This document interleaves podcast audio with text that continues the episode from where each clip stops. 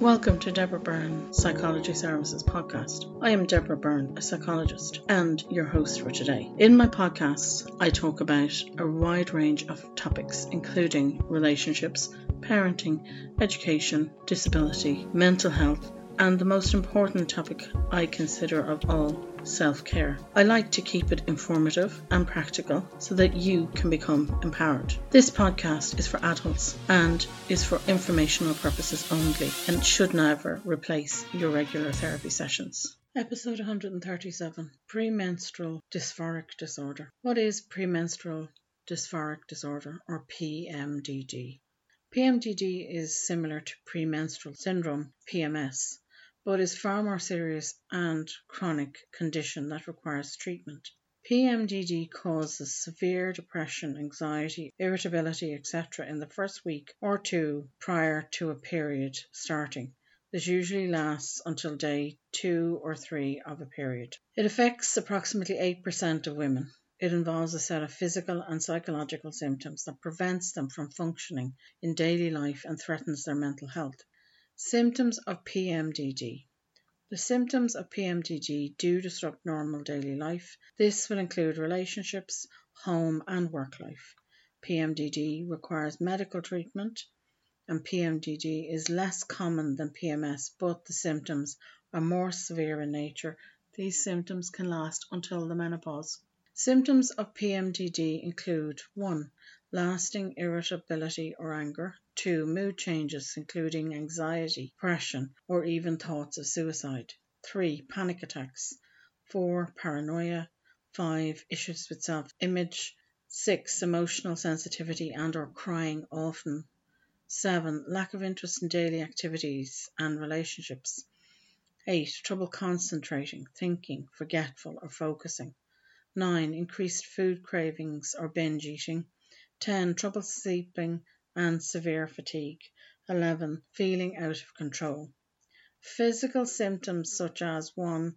Stomach cramps, 2. Bloating, 3. Gastrointestinal upset, 4. Breast tenderness, 5. Headaches, 6. Heart palpitations, 7. Coordination difficulties, easily bruising, 8. Joint or muscle pain, 9. Backache, 11 muscle spasms, numbness or tingling in the extremities. 11. Hot flashes. 12. Dizziness or fainting. 13. Vision changes or eye complaints. 14. Respiratory complaints, allergies and infections. 15. Painful menses. 16. Decreased libido. 17.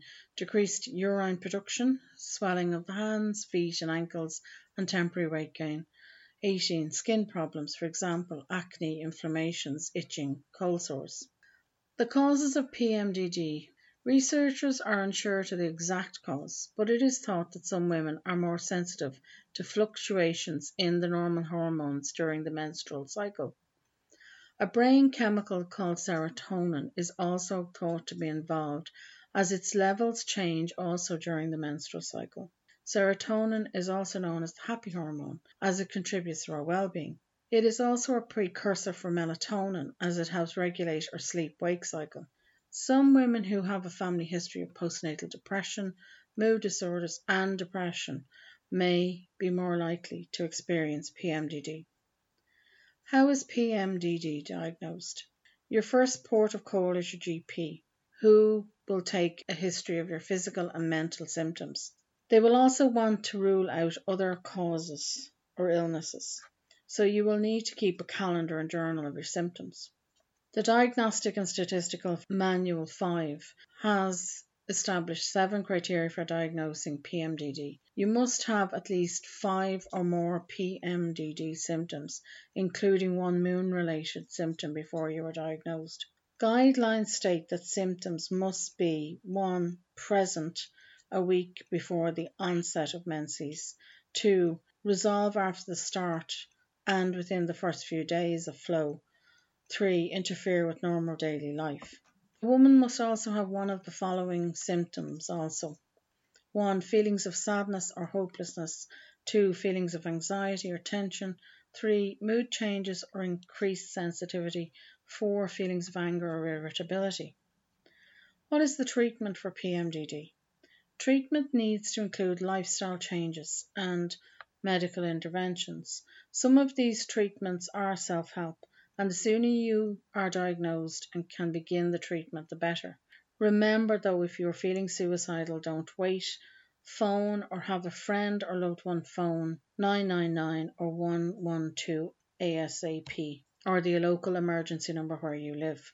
Treatment may include 1. Antidepressants, 2. Birth control pills, 3. Over the counter medication for pain relief, 4. Cognitive behavioral therapy, CBT, and other talking therapies. 5. Stress management techniques, including relaxation techniques and taking it easy in the days leading up to menstruation. 6. Healthy eating, including cutting back on salty and sugary foods, alcohol, and caffeine. 7. Exercise, including yoga in particular. 8. Supplements such as evening primrose oil, trace chasteberry extract, calcium with vitamin D, vitamin B6, magnesium, and vitamin E. 9. Alternative remedies such as acupuncture or reflexology. Work with me. Remember, you are allowed to ask for support. No one is an island.